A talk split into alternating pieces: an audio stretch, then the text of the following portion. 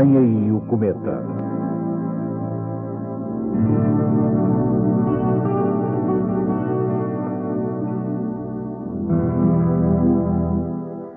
Quando o cometa Halley apareceu pela última vez em 1910, uma jovem de New Jersey foi acometida de uma súbita paixão e declarou que o seguiria para onde quer que ele fosse. Só um internamento temporário numa clínica evitou que se consumasse esse amor de perdição. E assim se preservou também a saúde mental de parte da humanidade a quem a febre dos cometas assola periodicamente. Estou já a ver uma arregimentação de aventureiros radicais para passar os próximos 75 anos numa nave atrás do ser amado. Encontro no Largo da Estrela, partida de madrugada depois de uma direta nas noites longas. Se não respondermos assim ao cometa Halley em 1986, quem sabe o que acontecerá em 2061 quando ele voltar. Em cada época, este mais célebre de todos os cometas levou ao rubro a imaginação dos homens. Existem dele registros desde 1057 a.C. e todas as suas aparições foram cuidadosamente anotadas nas crónicas das antigas cortes da China, Coreia e Japão e mais tarde nos registros da Europa medieval. Júlio César viu aos 14 anos enquanto Mário massacrava a aristocracia romana. Em 66 da nossa era, pairou durante um ano inteiro sobre Jerusalém antes da destruição da cidade. Em 1066, atribui-se-lhe o pronúncio da invasão de Inglaterra por Guilherme Conquistador e da derrota do rei Harold em Hastings. Em 1301 foi pintado por Giotto como a estrela de Belém na Capela Scrovegni. Em 1456 foi visto Cristóvão Colombo e Leonardo da Vinci o contemplarem com uma cauda prodigiosa em leque, como a de um pavão que ocupava um terço do firmamento, nas palavras de Toscanelli. Depois gerou o pavor na Europa cristã por causa da invasão turca, e consta até que nessa altura o Papa o teria excomungado. É certo, no entanto, que ordenou preces especiais de proteção contra ele. Testemunhou a conquista dos Incas, foi observado e descrito por Kepler, e Halley, ao terminar-lhe a órbita em 1682 e prever-lhe a volta em 1759, ligou para sempre a ele o seu nome. Em 1910 foi o pânico, na América, em França, por se saber que ia passar muito próximo da Terra e de esperar que a sua cauda, que se supunha conter gases venenosos, varresse o nosso planeta. As pessoas fecharam-se em casa apavoradas, houve casos histéricos de suicídio e uma tentativa de imolação sacrificial de uma virgem em Oklahoma às mãos de uma seita tipo Charles Manson da altura, que se chamava por acaso Sacred Flowers. Afinal, parece que a Terra sempre escapou, ninguém saiu lesado, nem se esqueceu mais dessa performance deslumbrante. E pode muito bem ter sido a primeira vez na história que um cometa enlouqueceu de paixão uma frágil terrena. Podem-se apontar duas boas razões para justificar que ninguém, ao longo dos tempos, ficasse indiferente a um cometa. Uma, a sua raridade e beleza. Outra, a desordem que parecia significar a sua intempestiva aparição, que vinha alterar todo o ordenamento celeste. Os homens desde sempre atribuíram um significado primeiro astrológico e mais tarde também astronómico, às estrelas fixas e ao caminho constante sobre elas traçado pelos planetas. O aparecimento de um novo astro, insólito, era uma subversão. Desastro, desastre. Sempre haveria um rei para morrer nessas alturas, uma peste ou uma seca para assolar a humanidade. Nero, por exemplo, foi aconselhado pelo seu astrólogo Balbius quando apareceu um cometa muito brilhante em 60 da nossa era e que não era o Halley, a fazer recair sobre nobres e notáveis romanos os presságios de morte que um tal acontecimento necessariamente significava. Conselho, aliás, fácil de seguir por quem assassinou a mãe, duas mulheres, a maior parte da família e ateou fogo a Roma. Como relata Suetónio, Nero optou por esta altura um massacre sistemático da nobreza e pela expulsão de Roma ou envenenamento dos filhos dos condenados.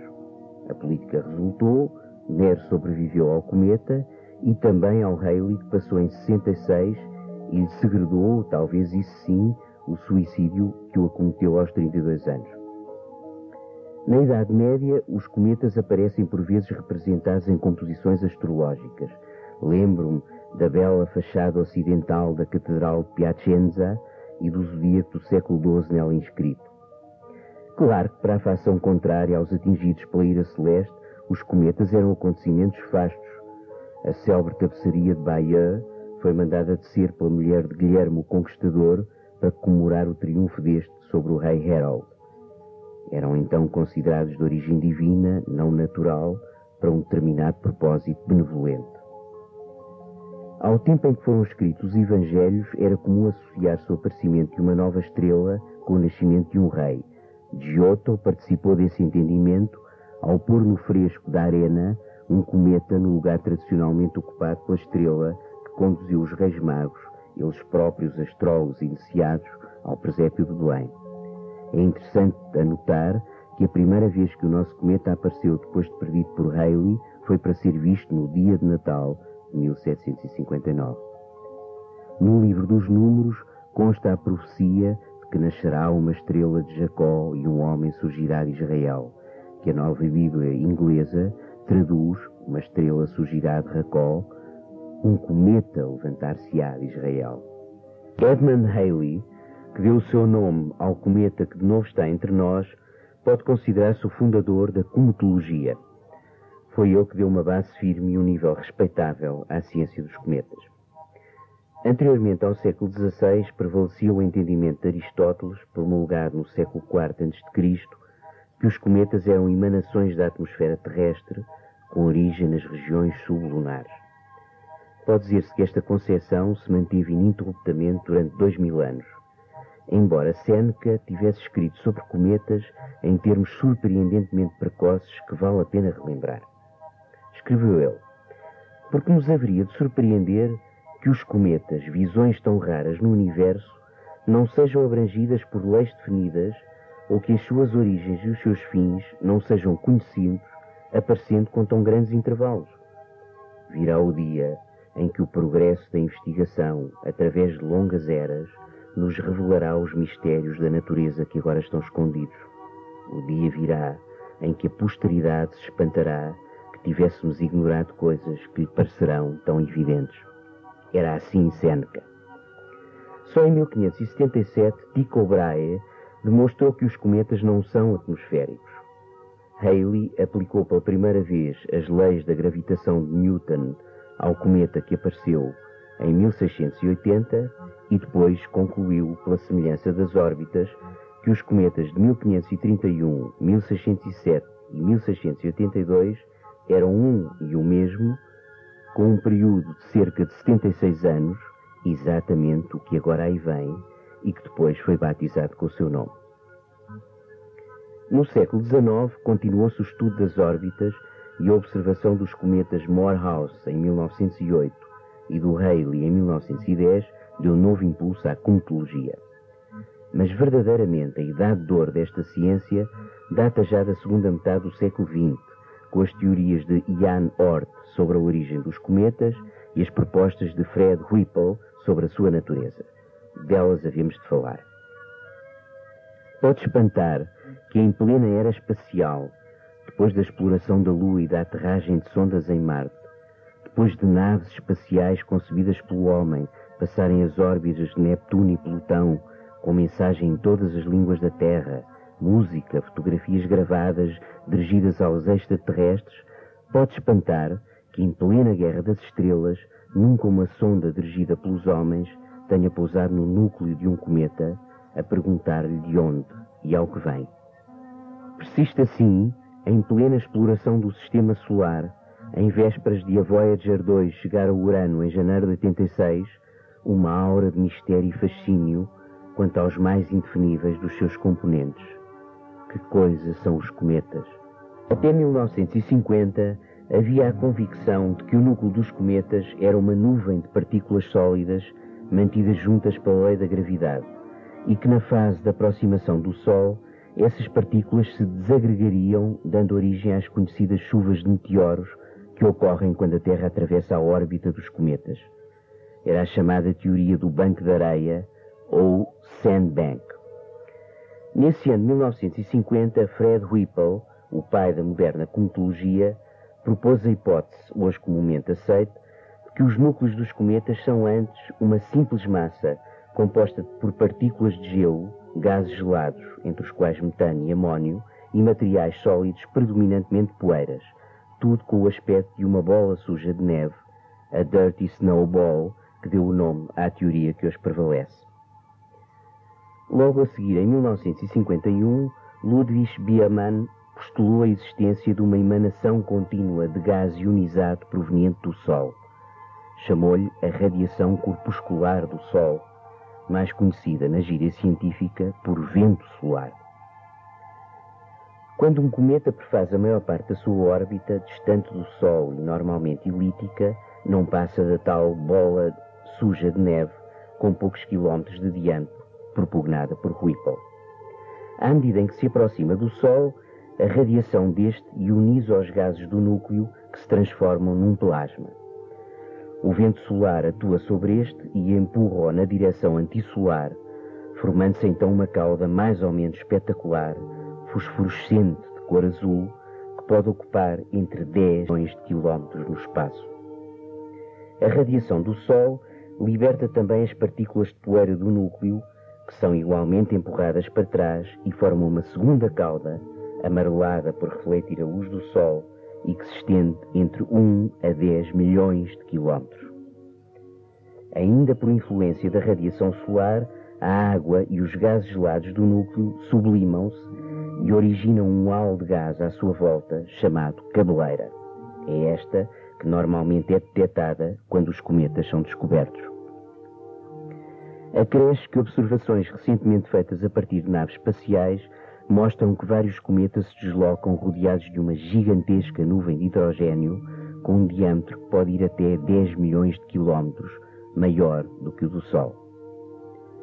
Para nós terrenos, um cometa é esse misto de caudas e cabeleira, às vezes visível em pleno dia, que se estende nas aparições mais espetaculares do horizonte a horizonte.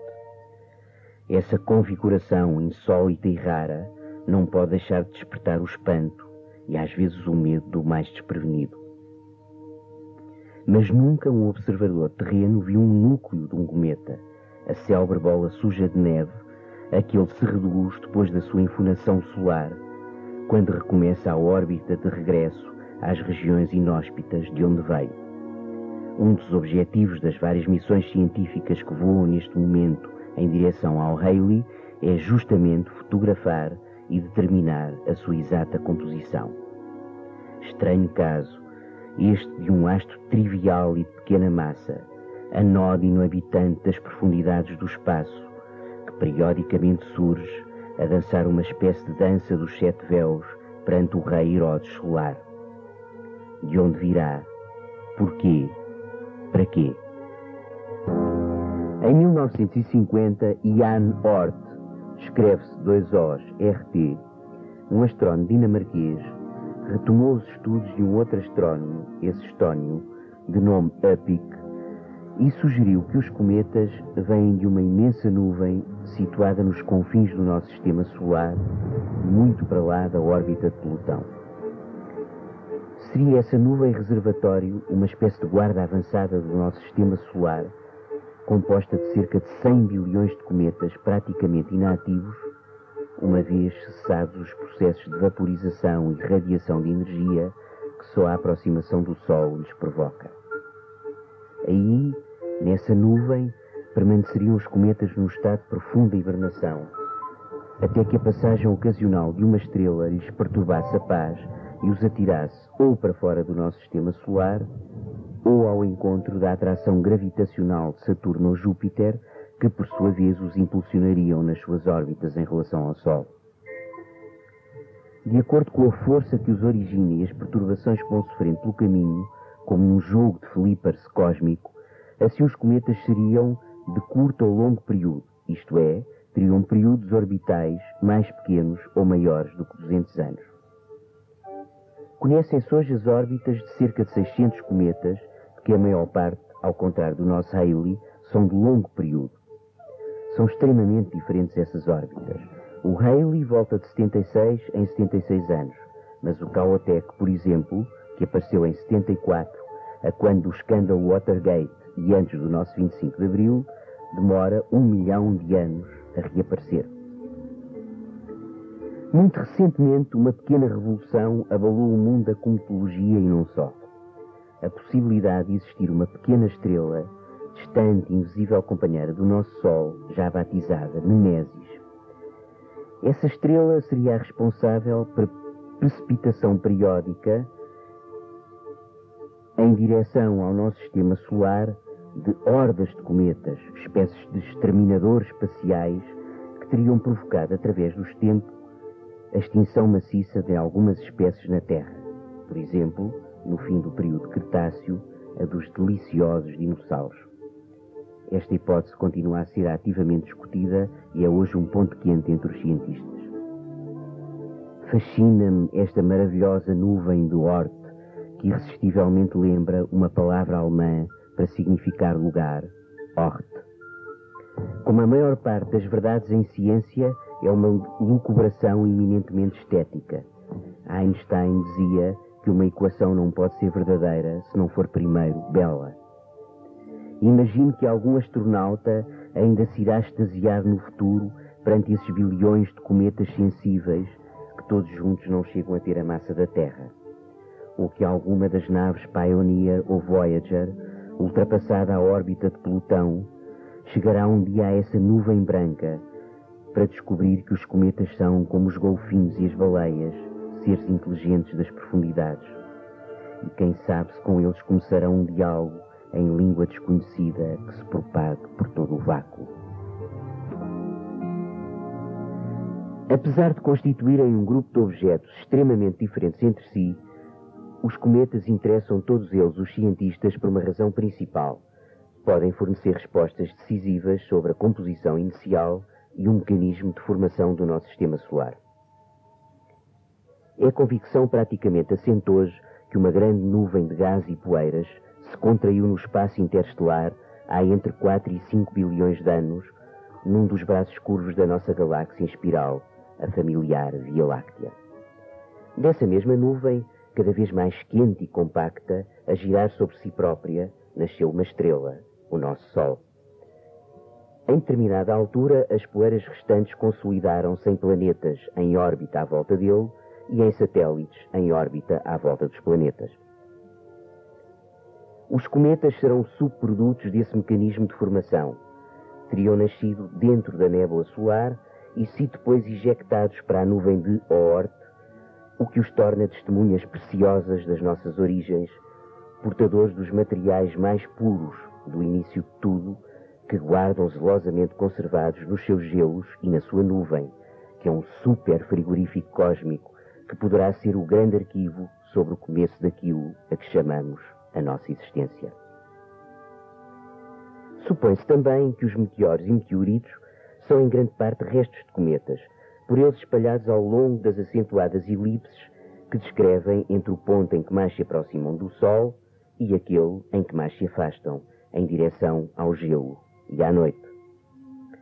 Alguns dos corpos a que chamamos asteroides, os asteroides que mais nos fazem sonhar, batizados Apolo ou Amor, que se cruzam com ou que mais se aproximam da órbita da Terra, são os cadáveres apagados de cometas que passaram tantas vezes perto do Sol que os seus materiais voláteis se esgotaram, quebrando-se a magia do conto de fadas.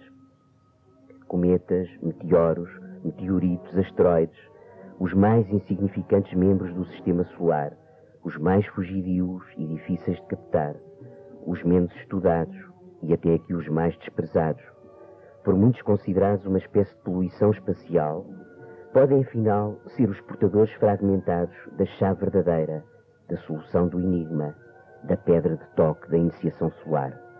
Podem ser o que faltava à equação dos novos alquimistas, que são os heróis da ciência de hoje.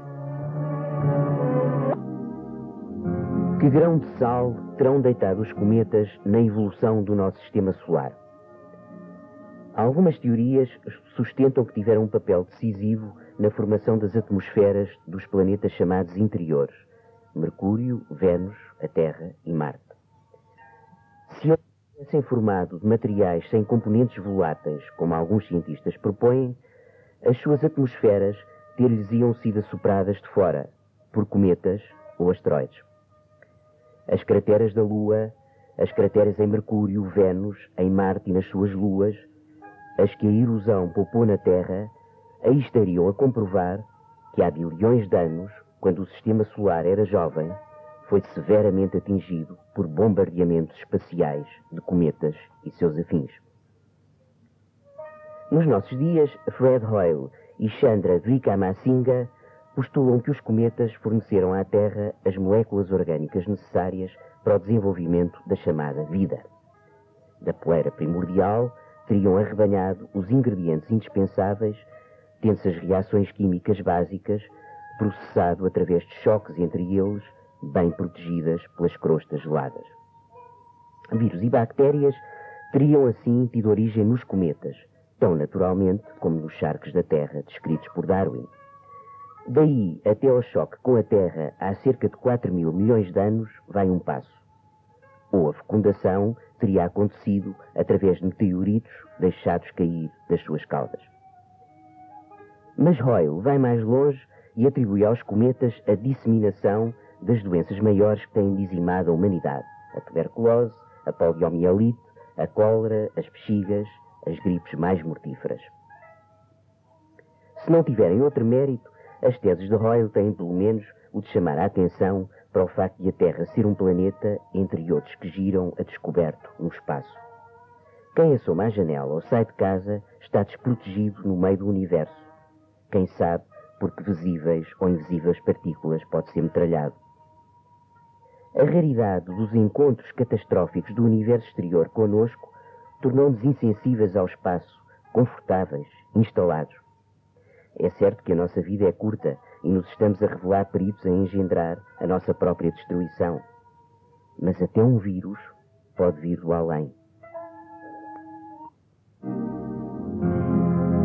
Immanuel Velikovsky é um curioso perfil de psiquiatra e cientista russo que estudou em várias universidades conceituadas e trabalhou entre 1921 e 24 com Einstein tendo dessa colaboração resultado a Universidade Hebraica de Jerusalém.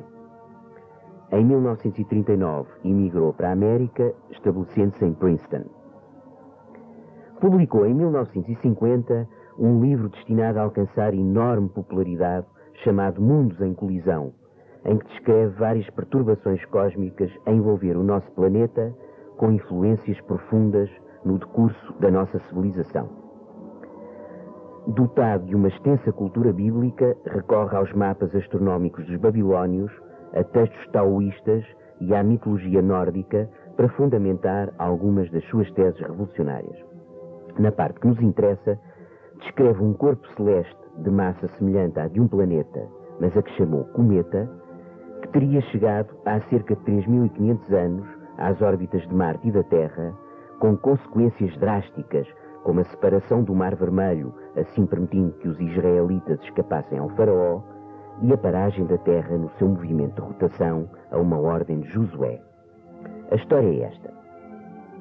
Quando os reis dos amorreios sitiaram com as suas tropas a cidade de Gabaon, os habitantes desta pediram socorro a Josué, que marchou toda a noite para atacar os sitiantes.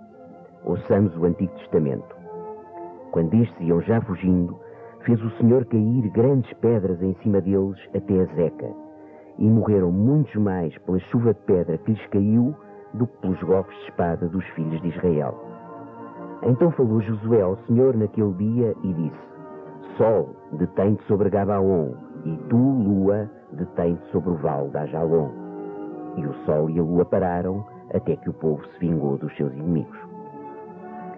Velikovsky vê nesta chuva de pedras uma imensa torrente de meteoritos e na paragem do Sol e da Lua a interseção muito próxima da cabeça de um cometa que, depois de ter causado intensos movimentos vulcânicos e inundações, se teria finalmente estabilizado numa órbita quase circular e convertido no planeta Vênus, que até então não existia. Daí a elevada temperatura deste, argumenta Velikovsky, e o facto de o seu movimento de rotação ser retrógrado em direção aos demais planetas. Velikovsky fez correr rios de tinta e a veemência das críticas de que foi alvo por parte da comunidade científica mais conceituada, Carl Sagan à cabeça, demonstra bem como as suas teses, se não são verdadeiras, são bem imaginadas. Ele respondeu que todos os campos da ciência se interpenetram e que o trabalho do futuro é a síntese dos vários ramos do saber. Para nós, a hipótese de Vênus ser um cometa truculento que descansa das suas tropelias, presidindo romanticamente aos fins de tarde ou às madrugadas, é uma deliciosa acha na fogueira do fascínio que rodeia os vagabundos do espaço. Continua do lado 2.